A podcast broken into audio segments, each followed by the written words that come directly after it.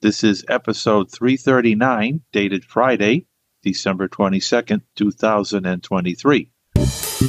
You are listening to the In Perspective weekly podcast with Bob Branco and Peter Altschul.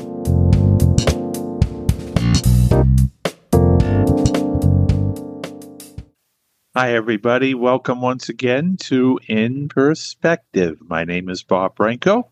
How are you this day? Merry Christmas to all. This is episode 339, dated Friday, December 22nd, 2023. With us, of course, we have Peter Altschul of Coos Bay, Oregon, good friend, colleague, and co-host. Peter, what's going on? How you doing? We're doing fine, getting ready for Christmas. Lots of activity here, and the weather's actually cooperating. No atmospheric rivers anytime soon, so we're we're enjoying the run up for Christmas. And you will be a groom soon. I will be a groom. I'm getting married on Thursday at 6 p.m. East Coast time. We just came back from the church where we re- rehearsed some music, and it's going to be quite an event. Well, I'm very happy for both of you, Peter. Thank you. And I'm sure I speak for a lot of other people when I say that. Well, thanks for the support. Uh, it, sh- it should be a great time. Yes. Let me thank those who make it possible for In Perspective to be available to all of us. We have our media sources. Thank you for airing us when you do. I also want to thank our executive editor and producer, Raymond Gay, for making sure that we have a quality file to send out and to air. Also, Tom and Lynn from Rosie's Place, thank you for posting our programs on bulletin board number 15 on the chat line. And finally, Jacqueline Sylvia, JS Web Solutions.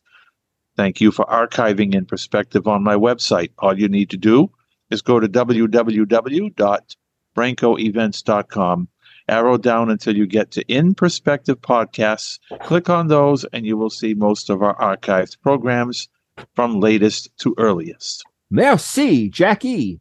And, and thanks and thanks to Trish for being our co-host once again on today's program. We are very delighted to have with us Mike Capps. Mike has done a lot of work behind the scenes and publicly as far as news and sports reporting is concerned. He was once a broadcast news reporter and manager. He is now working as a radio voice of the Round Rock Express minor league baseball team. He's done a lot of things. And Mike, it's a pleasure having you with us today on In Perspective. Welcome. Bob, I'm so glad to be with you. You know, I've been on your sports show and and really looking forward to In Perspective. So tell us how you got started in the media business a while back. It might only seem like it was yesterday, but nonetheless.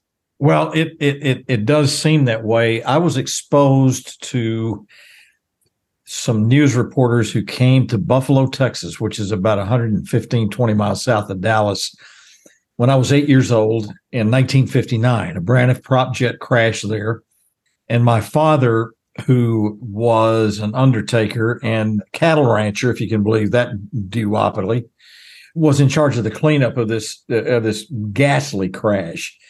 Well, he met and made friends with several news reporters from Dallas, Fort Worth, and from Houston, and so much so that they come that and hunted deer, and and just hung out with my dad a lot. Even visited me in school in second grade. And by the time the Kennedy assassination rolled around, my dad was such good friends with him.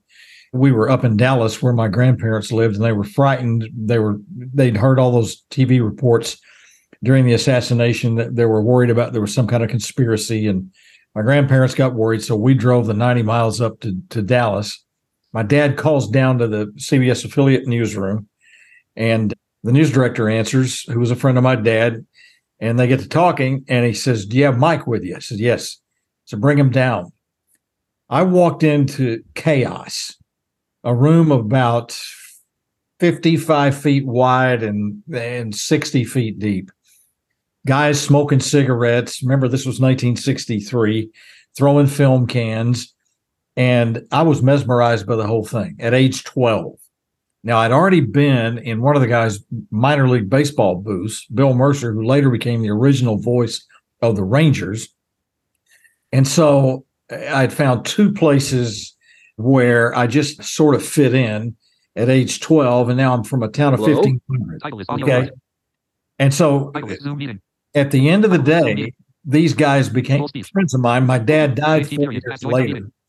After tell before telling before he died, told me he said, "I don't." with security warnings button. Maybe you, I'm you sorry, might- somebody's jaws is We talking. have to shut that off, please. Okay, We I'm sorry, someone's jaws is Leave me a button. talking. Please mute. Please, Okay, okay, there we go. Sorry about that. go ahead, Mike. Okay, so so uh, my dad, as we walked out of this newsroom, told me he said, "You know, you may be Hold up. you, you may you may do that at some point." And I said, downloaded.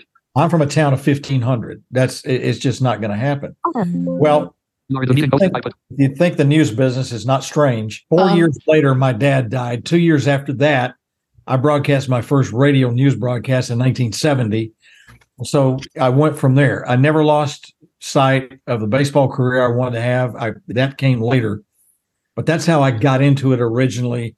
I worked at a, at a small radio station in Huntsville, Texas. I was going to Sam Houston State University at that time and had a full time job waiting for me my senior year down in Port Arthur, was there for a year and a half, and then went to my first major market station at, at the NBC affiliate in Houston, and away I went.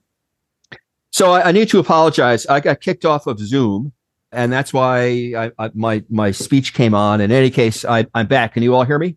Yes, I can. Go right ahead, Yes. Peter. So sorry about that, Trish. So, Mike, thanks for that intro. I was going to ask you about all those things, and you did a great job on sort of summarizing how you got into the media.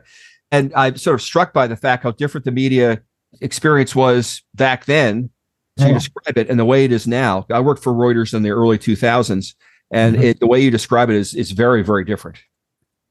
Peter, Uh, yes, it, it is incredibly different. I, I don't even recognize it. I worked for two networks. I worked for ABC in management.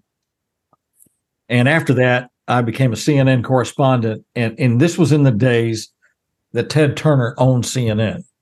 CNN then was a straight up, no guff, no BS news service worldwide. It's, it's, it, its depth of coverage was just crazy. I covered the Gulf War. I was in Haiti when they overthrew Aristide. I did the Branch Davidian siege in Waco. Came up with a case of PTSD, and that's another topic for another time. But saw a lot, was able to do a lot. Was nominated was nominated for a national Emmy for our ten hour live coverage at the end of the Branch Davidian siege in Waco. But to say it's different, I don't recognize it now. I mean, and it, kids, this all started in 1987 when Ronald Reagan did away with the fairness doctrine.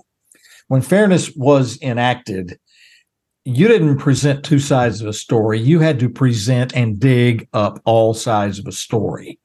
That that meant that it was hard. It was hard to lie about a story. It was hard to make up a story. You couldn't do it. There were so because you had to make sure everybody was covered. When Reagan did away with that, in my opinion, having watched this develop, was in 1987, 88. When fairness went away, all bets were off. Rush Limbaugh got on the air on radio and, and began his long, long time run and never took a call that, that countered his opinion at all. Didn't have to. Fairness didn't, didn't factor in. It was gone. And of course, then the left has to come up with some kind of response to that. And they do. And so the, the, the, the problem that started out as a little fissure in, in earth service and, and for the rest of us as news connoisseurs became a huge, huge chasm that we now know today. So we have people from the hard right, people from the hard left standing across instead of building bridges and working together to solve problems now we have a congress that wants to fistfight at every turn and that means nothing but chaos This is what causes voter apathy, Mike. And I'm going to echo Yes. your sentiment. Here in my city and even in surrounding towns, we have talk shows that are either liberal talk shows or conservative talk shows.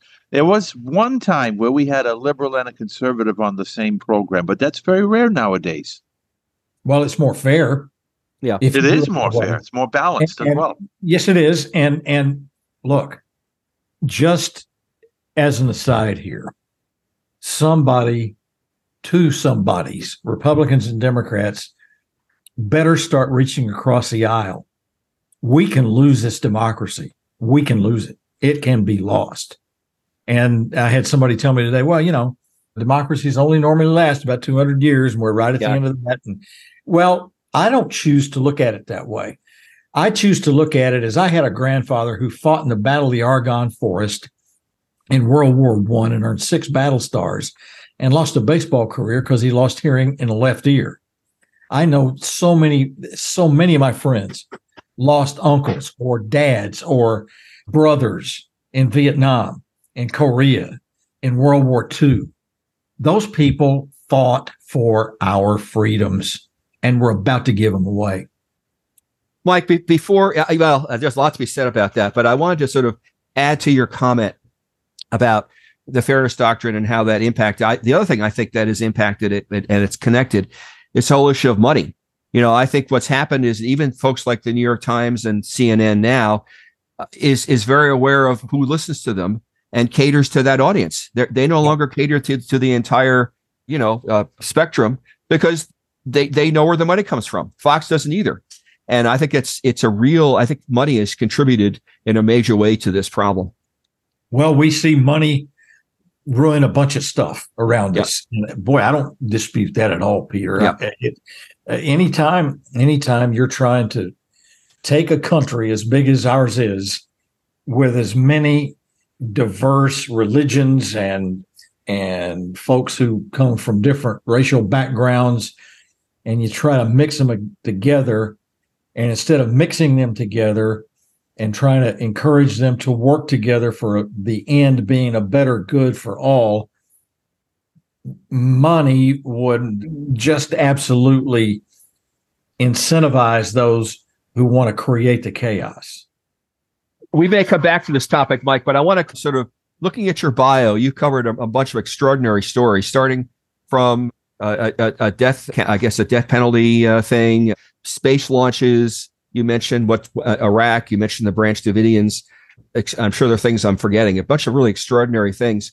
Which of those stories most still most resonates with you? Man, that's hard. Here in Texas, I would have to say the death penalty.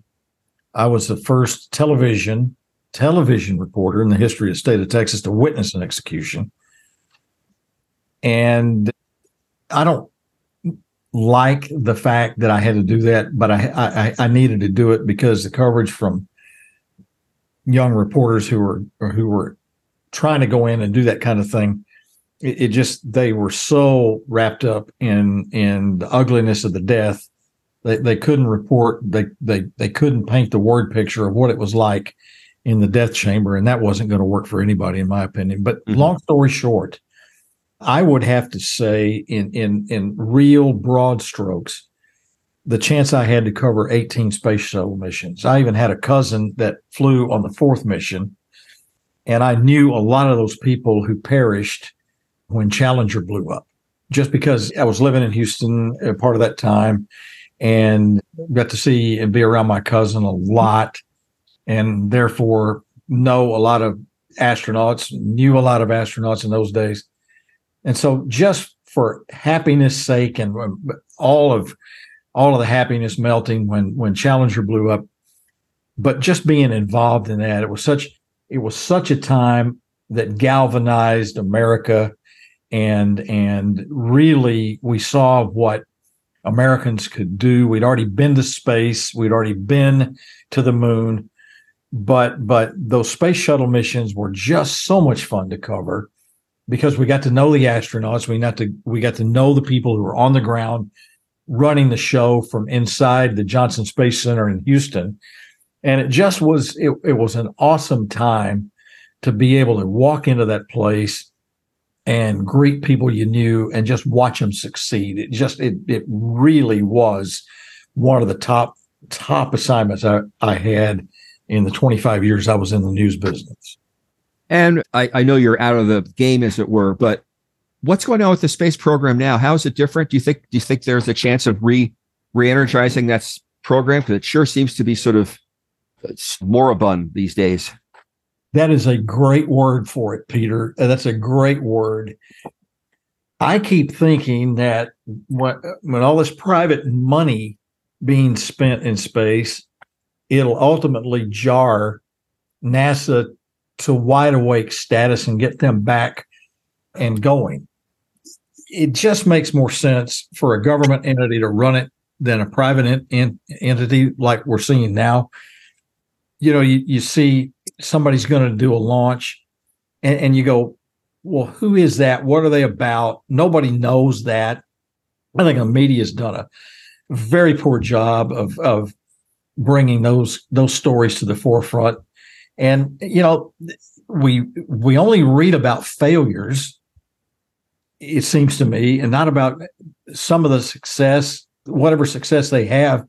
To me, gets shuffled off to the next wherever we got some kind of a international confrontation going on.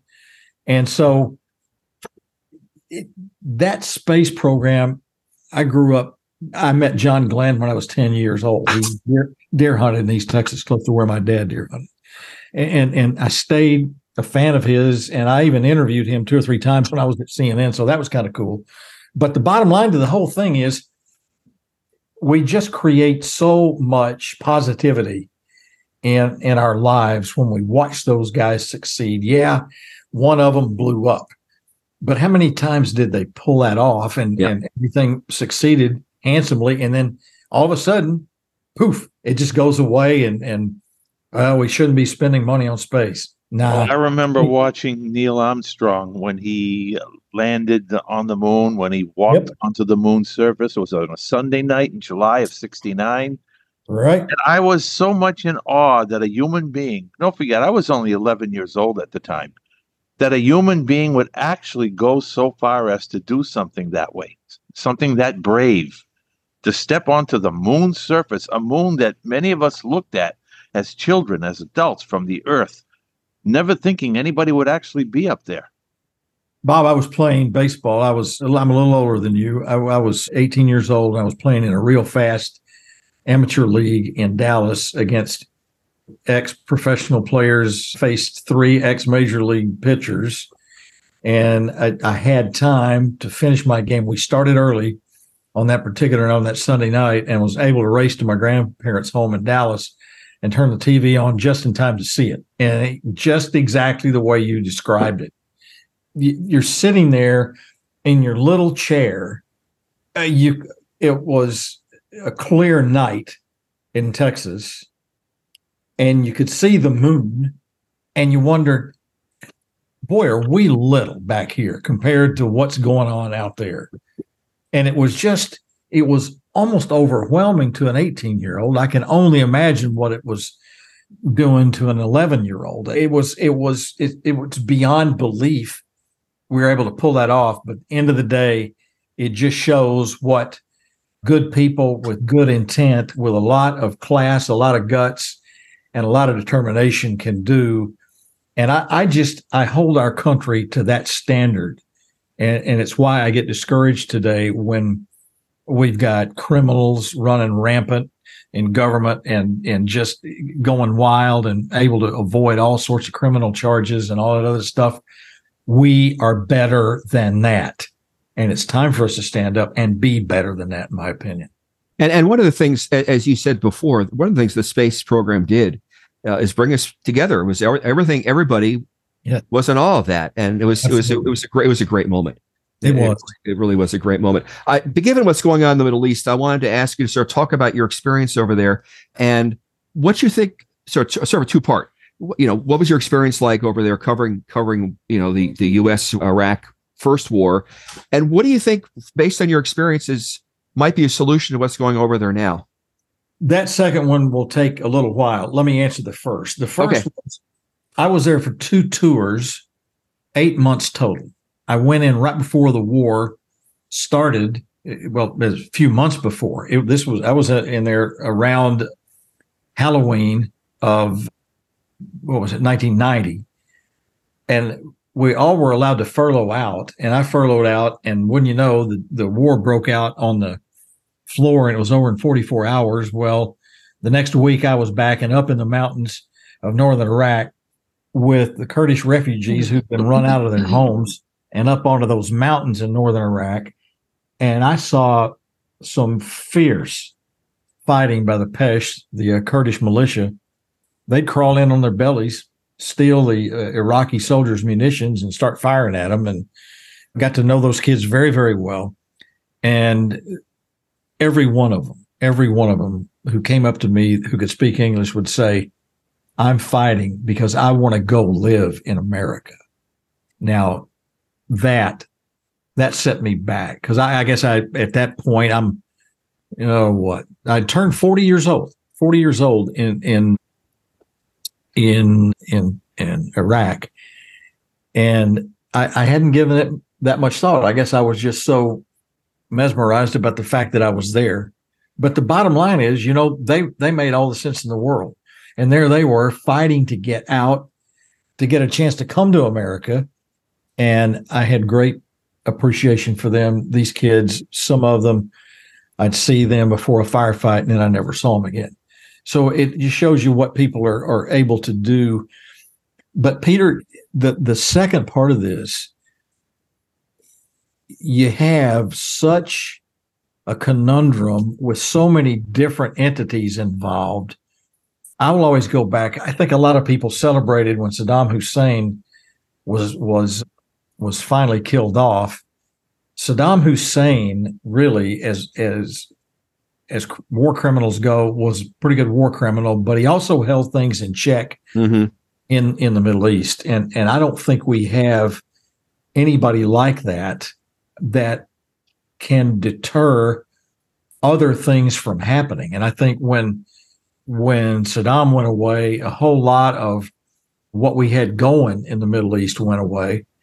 And and as bad as he was and the chaos he created for the original Gulf War, it, it just I would I would sincerely hate to be in in the position that our president and and all of our all of our uh, folks who work in that region diplomatically are in trying to figure out how does this work out?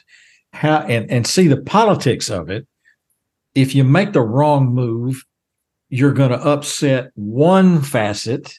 If you make another move you're going to upset the other side. You're going to get creamed at the polls if you don't do something. I i wish i was smart enough to figure this out. I just think until you stop shooting at each other and get across the table i mean golly if sadat if sadat and menachem begin can sit down and end up shaking hands we can solve this Thanks to Jimmy Carter. thanks to Jimmy Carter, and thanks to Jimmy Carter for a whole lot more than that. And thanks for his wife, who we lost. But gentle people, wonderful people, maybe not the best president in the world, but he but but he made a difference there, didn't he? Yeah, he abs- he absolutely did. And, and I I am one of these people who, I, I, you know, the amazing part of the Sadat Begin thing is these people were willing to risk their lives to do this. I think both of them knew that they that they were at risk of their lives when Sadat lost his life He did. uh, because of that. And it took some real guts to do it. And I think it really, what it really requires is people with guts to take these huge risks on both sides simultaneously, which is asking a lot. And I think uh, my sense, go ahead. I'm sorry. That's a great point. It's Yeah. a great point because it's so much easier to just fall back in the weeds and and criticize and and make fun of. And if you have an idea, I just say step up. Somebody, it, it's just not so different a conundrum than what we face here at home. Mhm. It's to me, I mean, it, it's it's somebody needs to step up, somebody needs to take charge, and this is what we're going to do. And if you don't like it, vote me out. But be careful because devil take the hindmost, you might get the devil. Well, and I think the, the irony about all this is, is that the, the, the if people who take those risks to, to try bold things and, and courageous things, the people they need to most worry about are the people who are their most strong allies. It's one of those paradoxes because Yes. those strong allies that they feel- betrayed will do everything they can to break these to bring these people down. Yeah. So it, it is it, it takes real courage to do something like that. No question. Be, before I want to uh, before we move open for questions, I want to. I was intrigued by the work you did with the uh, the SMU program. This is before your work in the Middle East. Uh, you know, which which which promoted the SMU to get the death penalty back. So talk about that, and then I'm also curious about your take on sort of sports and you know and and what's going on today in sports because it strikes me Oh. that we're in a place that the same thing could happen again and probably already is. Well, two completely different situations. SMU had been paying football players that we found out until since 1959 when we picked up on this. A producer named John Sparks and I at WFAA, the ABC affiliate in Dallas Fort Worth, started in on this in in 1983. We began to get death threats. We we located a story that should have garnered the death penalty for SMU. I'm feeding it back from Houston. It the subject was from Beaumont, Texas, 90 miles east of Houston. And this young man had never passed an English class nor a math class in high school, and yet had spent four years at SMU. SMU boosters had paid off his parents. They bought him brand new home, brand new Cadillacs apparently he'd been paid about fifteen hundred dollars a month, which in '83 for a college kid was really good. It's a lot of money. Yeah. Okay, so I'm feeding this story back, and our lawyer, the, TV station's lawyer, was listening in from the newsroom when we when we fed it back. It, this was not for air; it was fed back, and the lawyer was going to listen to it. And every time I made a statement on the recorded broadcast that- we taped and, and fed from Houston, he'd say no, no, no. So that shut that story down. Three years later, we finally get him. We find former linebacker who had from SMU who had moved to um, to Wyoming, and uh, John Sparks found him.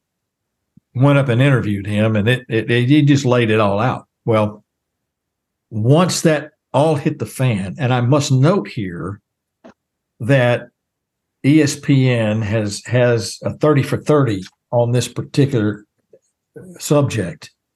And you will note that Mike Capps and John Sparks were not interviewed.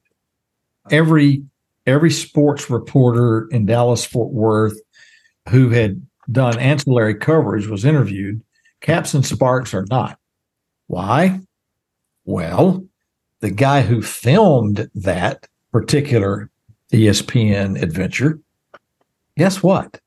He went to SMU. Oh, So, so, so all of this to say, our news director was a former CBS operative. This was an ABC affiliate. And we sat in a huddle after the lawyer left that day when he disallowed our story. And we went for outside counsel, got outside counsel. And in 86, we popped them. And the third, remember, if you remember the history, there were 10 SMU boosters money guys who were banned from that program from from for for their life for the rest of their lives. Would you like to guess who the third person out of that room who'd been banned was? If you said the lawyer you win a cookie. So I'll take it. we were we were fighting a whole bunch of problems in but got it done. And and i look at this today you guys and it's i think now they have this nil which allows payments of whatever a kid can get. And it's it's amazing to me okay there's a better way to pay the players rather than somebody gets three or four million bucks a year and somebody gets nothing or 20 grand or whatever it is I, I guess at some point this will all even itself out, but it, it's still a mess. You, you have the transfer portal now, which is nothing but chaos.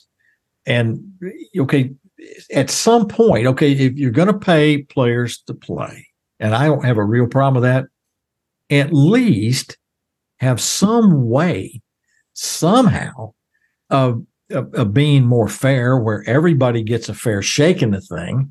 And at the end of that day, why not think about making sure that you, well, you don't have to worry about boosters for sure, but but just make sure it's fair to everybody. Yeah. and it's Mike, not- you you referred to the transfer portal. I've been hearing that term for a while now, and I'm trying to understand the definition of the transfer portal. Could you elaborate on that a little bit, please? Yeah. Uh, so so every player is is eligible to go in, and you, all you have to do is say, "I'm I'm going to take the transfer portal," and then it's open season on uh, all coaches in within the Power Five schools to come and get somebody. That's not just the Power Five schools, right? I mean, anybody can go on the portal. Well, that's right. That's right. It, yeah, yeah. But what But- is the portal? Well, it's another way of saying uh, it's, it's sort of a free agent system, right? That's exactly yes. yeah, it, it- it's a fancy term for saying you know players can now play. You know, after every year they can switch schools, basically. Well, Where's the loyalty? Well, There that's is- right. But I, well, this gets this is a whole conversation, which we probably should talk more about more in sports roundtable. But but it, it, it the whole system is just weird. I mean, it's just out of balance. I'm I'm very much in favor of the players being played uh, paid, and Yes, I'm also sir. very much in, in favor of players being allowed to move. You know, especially if their coaches leave. But the way it's happening is just totally chaotic. And I, I, go ahead. I'm sorry.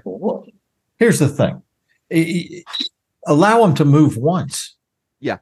once i mean i mean i can understand i can understand one time a player wanting to move maybe you've got a guy that that has come in there and torn it up and you're never going to play behind him well you have a right to continue your career and a lot the ncaa at one time had a rule where you had to sit out a year you don't have to do that anymore you just go and play well that's not fair and gee whiz, it, it's it, it it really to me is making a mockery of college sports. If college sports wasn't doing it on its own, it, Well, I think the NCAA has been a joke for years, but that's a whole other well, conversation. I hey, hey, that's that. You know, I'll be happy to talk to you on the sports program about that. But Yeah. it's we just saw so much, and and I had quite a few death threat death threats. I even came home one night and saw some guys up on the telephone pole about a half a block down the street, and I got closer. And they weren't telephone guys, and I recognized one of them. He was an FBI agent that I Oh. knew. he said, "Hey, I have you heard you having a little trouble with death threats." He said, "We'll see if we can't pick that guy off for you." That's amazing. I mean, Well, talk about journalism, your your life at risk. Bob, I think we need to turn it over to, to our audience. Yes. So you're listening to In Perspective, and I'm Bob Branco, and my co-host is Peter Altschul. We have Mike Capps, former broadcast news reporter and manager, and current radio announcer for the Round Rock Express baseball team. Let me turn it over to Tricia to find out if there are any hands raised because we're welcoming participants. And we do. Tony, go ahead, please. Tony, welcome. Thank you. Can you hear me? Yep. Yes, we can.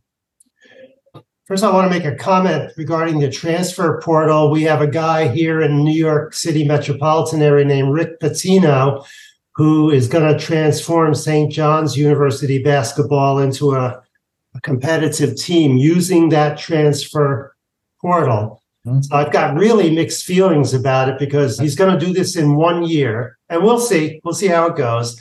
But uh, we'll we'll we'll uh, we'll wait for the uh, uh, the sports broadcast for that. Okay, so I have a really big picture question to ask, and you may or may not be able to answer this.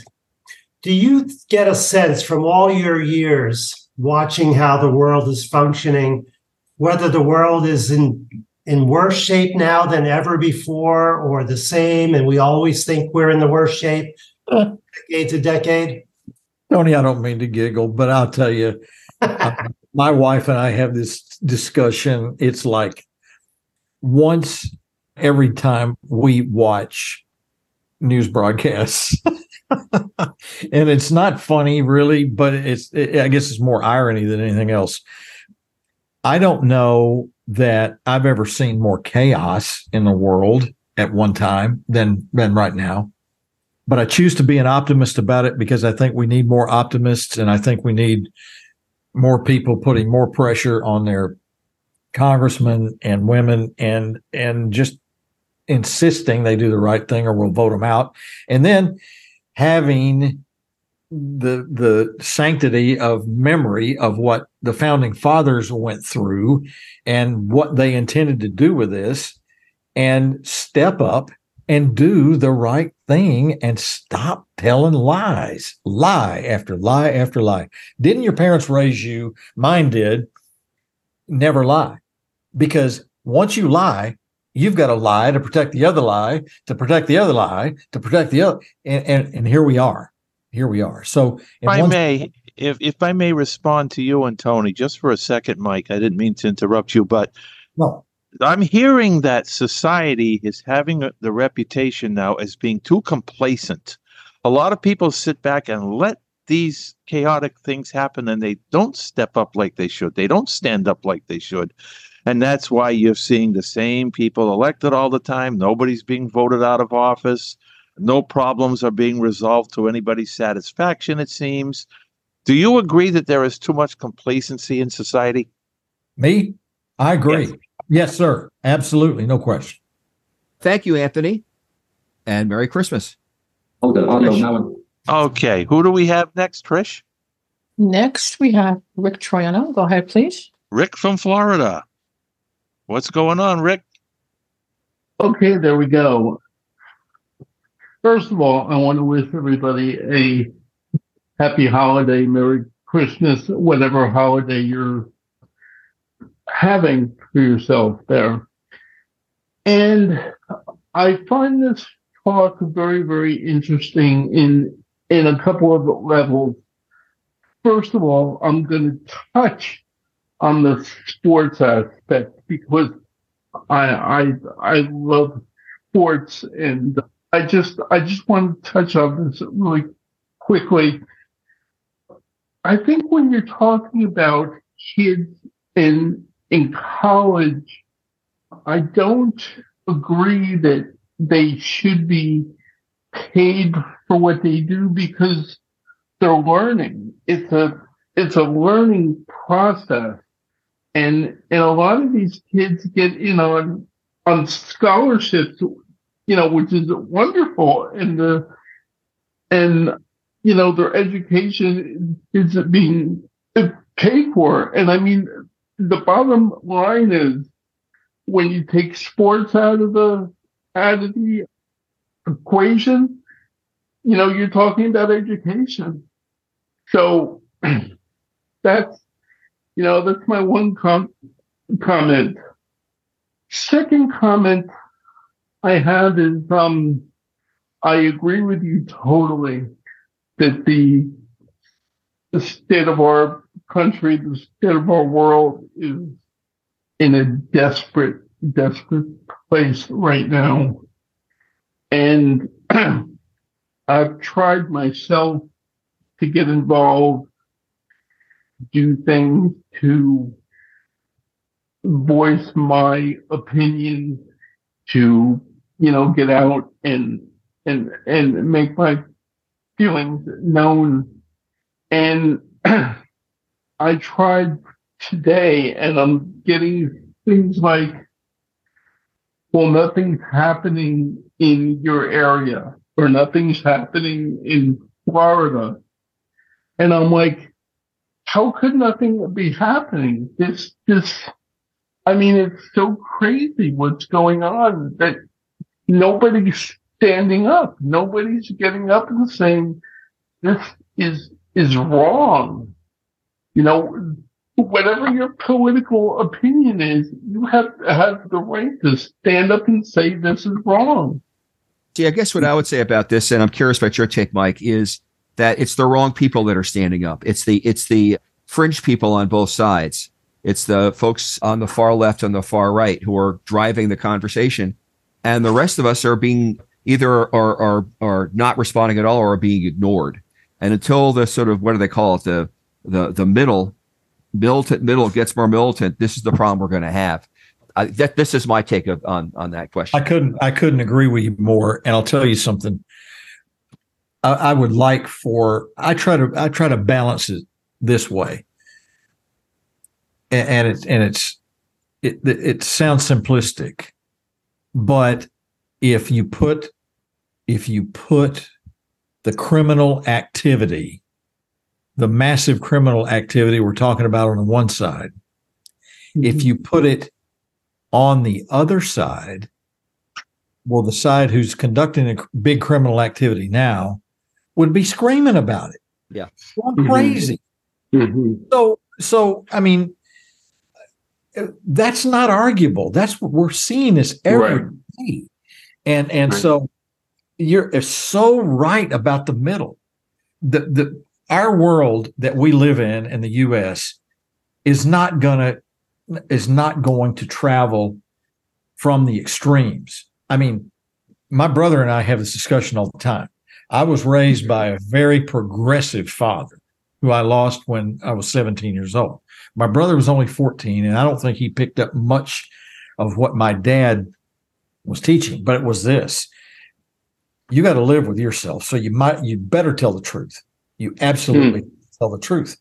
Do not Mhm. be afraid, move forward. A lot of people die to protect your freedom. And a lot of people are gonna die to protect your freedom because guess what? This is the best country in the world. Well, we Absolutely. We've seen we've seen so much these last several years of lawlessness pure lawlessness that nobody and and my brother and I used to get in this discussion all the time I was raised and learned to shoot I went to cover wars and saw people get blown apart I can't hunt to save my life Mhm. I just can't. I can't. The blood. I can't. I can't understand why folks do it. I understand that a lot of them need to eat. I got that. But if you think somebody who, and I, I've heard this discussion, especially down here in Texas, so much it makes my ears bleed. They're going to come get our guns. Who's going to get your guns? Tell me who is going to march into your house if you're armed and get your gun. I don't know anybody that's stupid enough to walk into somebody's house and say, "Give me your gun." I would think it was a, an intruder. You know, I, I don't understand that argument at all. I, and, and and I am a gun safety advocate. I have a, a weapon for protection in my house. I seldom shoot it, and that's my right. But I'm not waving a banner of it. You're not taking away my gun nobody's going to take away who would take away your gun i mean somebody from the far left is going to charge into your nope. Somebody from the far right is going to charge in nope. I mean i i don't follow that and i i just think sensible people should be able to sit down and say i respect who you are. You respect who i am. If we join hands across the aisle, you and I will come up with a better solution to this problem we're talking about than either one of us could do as an individual. I firmly believe that, and I firmly need believe it. It, it has to happen and soon. Thank you, Rick. And, as one who has, has been part of this, making this happen on the abortion issue a while back, what I learned is if you get people to to communicate across those boundaries, extraordinary things happen. Yes, Uh, extraordinary things really do happen. It's, it was it was wonderful to watch. Uh, Trish, who's next? Brian Capolo. Go ahead. I'm Brian from Massachusetts. Welcome to In Perspective. Oh, Brian. He needs to unmute. Brian, you need to unmute. Yeah, I'm unmuted now. Can you all hear me? Yes. Yes, we can, sir. Okay, good. I'm glad I got on because I, one, I have a question for Michael, the captain, newscaster. and it's, first of all, some house, some house cleaning issues, okay?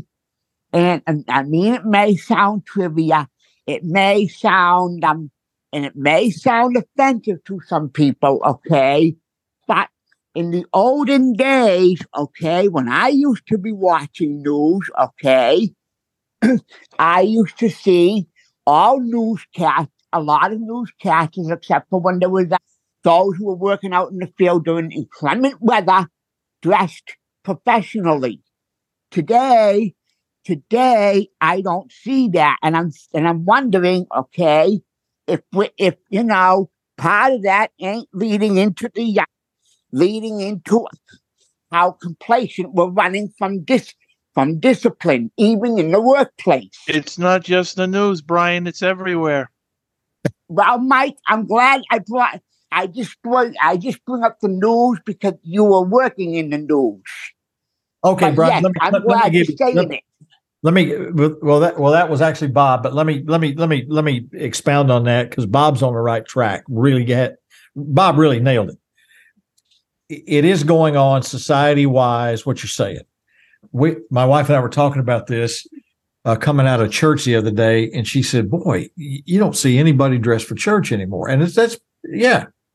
But but what we find now in in in all reality, when when you're looking at somebody who's sitting is seated in a news set as an anchor, I just don't understand why they wouldn't want to dress up and look professional in that atmosphere. The other side of it is, I have actually seen guys from my generation go out to a plane crash in their Brooks Brothers suit and tie, and then and and that really looks out of place Yeah. yeah. because there's sweat and all sorts of stuff going on, and people are dying or have died, and and here out trots somebody who looks completely out of place because they're dressed up to the nines, male or female. That doesn't make sense to me.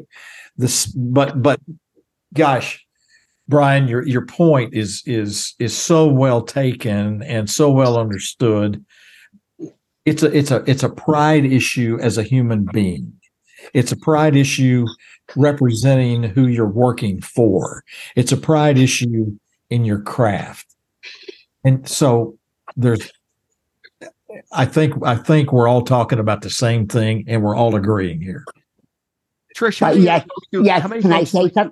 uh, hold on, Brian. Trish, how many other folks do we have with their hands raised? We have two, And about and about 10 and minutes. it's, yeah, it's ten minutes. Oh, actually, no, we have three. Okay, uh, Brian, I'm going to have to ask you to to say uh, to to say goodbye because I want to get other people a chance to talk. Uh, thank Yeah. you, Brian. I, I appreciate it. Yeah. Thank you, Brian. Trish? Merry Christmas. Thanks, Brian.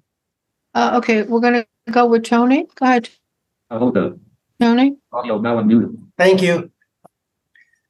I'm wondering, it seems to me that a lot of the difficulty that we have in politics is um, coming from the right more than the left. And I'm just wondering what kind, what, what, what is it that they're hanging on to so desperately because their tactics are generally not straightforward all the time. And they certainly are heavy handed. So, so what are they hanging on to, do you think?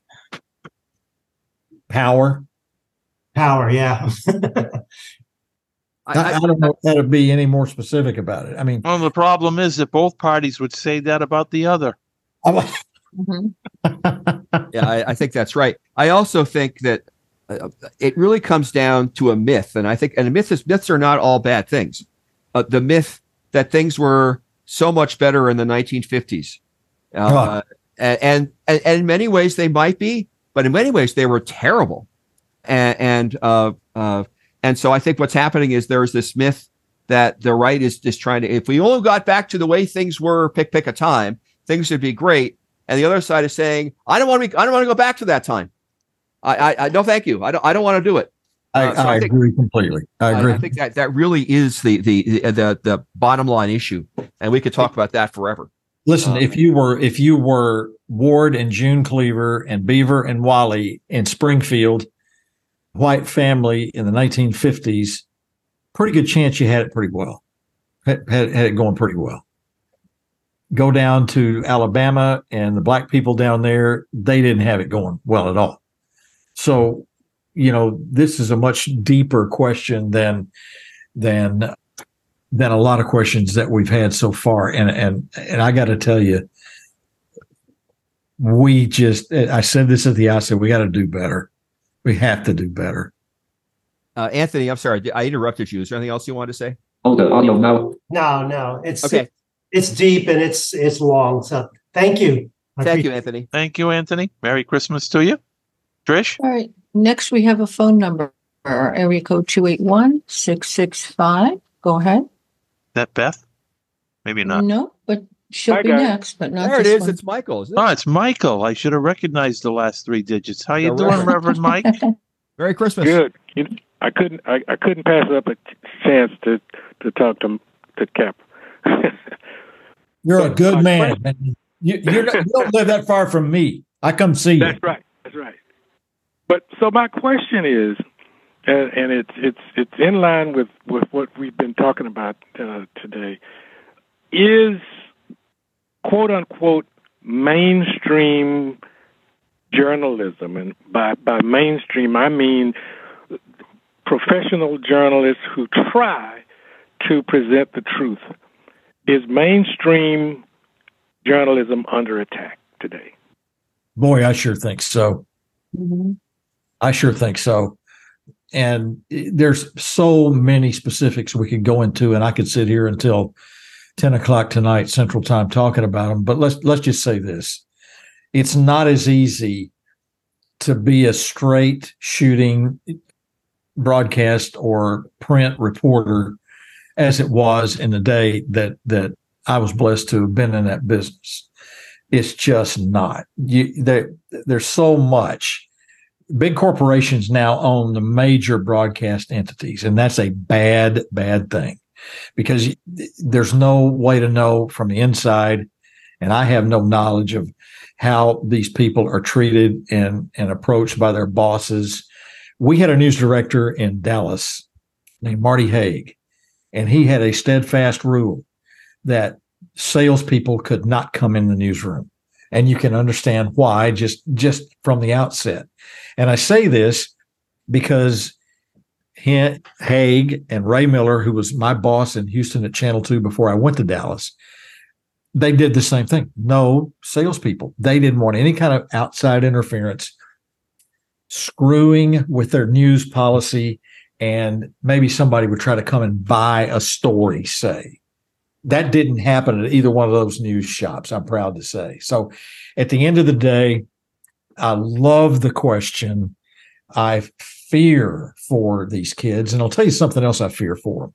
When they're over there covering those wars, Ukraine, wherever it is, Gaza, it affects you. It affects your emotions.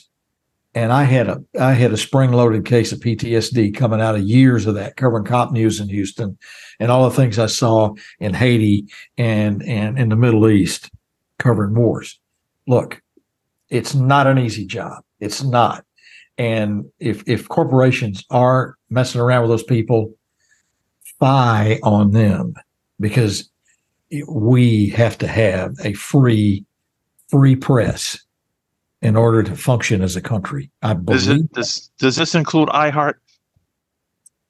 uh, I don't know if iHeart's uh, r- r- runs media. I mean, we're talking about uh, what doesn't doesn't Disney own ABC or something? If I remember Yes. correct. Yep. Yeah, it's crazy. I mean, it really is crazy. It's a money making thing, and people. You know, my sense is that the way you make money is to know who your audience is, right? Yeah. And to tailor to the Yep. audience. That's that's what making money is all about, and that's not what news should be about. Exactly. And That's- if you remember, if you remember when Rupert Murdoch bought the the New York Post and then got into the TV business, he promised, you can look this up online. He promised that he would change America's way of watching television. Think Oh, about that's, it. that's what he's done, among other people. He's not Yes. the only one, but that, that that's what he's done. We have about another minute and a half, so I just want to give one more person. Thank you, good. Reverend Mike. We appreciate. Reverend Mike, you're a good man. Thank you for Of calling. Of course you are. And Merry Christmas to you too. Trish, And, and the I- last hand we have is Beth. Go ahead, Beth. Beth. I Um, think you're from Texas. I was Texas just going to say, Mexico. I was Go just going to Go say, ahead. you say that people are becoming complacent, and they are, but when people are taken off ballots or when uh, like big corporations own different super PACs, I think people get a lot of apathy there. Yeah, I think I think that's fair. I, I, I wish we had more time to talk about it, but I think you're right. Absolutely. That- It's it's such a fine line, isn't it? Being a good person and then seeing that sort of thing happen, you are taken aback. That's exactly right, Peter. Indeed. Beth, thank you so much. We're running out of time, but we appreciate Thank you, and Merry input. Christmas. and the same to you too. Merry Christmas to you. Merry. Christmas. Uh, and Mike Capps, Merry Christmas to you as well. And thank you once again for taking the time. You've now been on two of our podcasts, Sports Roundtable and In Perspective. And uh, we'd like to have you're you gonna back uh, back. you know, Anytime. very We'd love- soon. yeah, we'd love to have you back at some point. Yeah, I think You guys, uh, Peter, We'll- and Bob, We'll make that arrangement. You do it great. I love you. You, you Thank have a good Christmas. Merry Thanks. Christmas. Same to you. You all. Yeah. Tune in next week. We're going to have an, another regular back with us, Congressman John Laboutelier, who's going to expound on us, tell us what's going on, give his inputs about what's going on today. Peter and Trish and our participants, Mike, everybody, Merry Christmas to all. Happy Hanukkah, whatever you're celebrating. I'm Bob Branco. Go safe with God's abundant blessings and take care, everybody.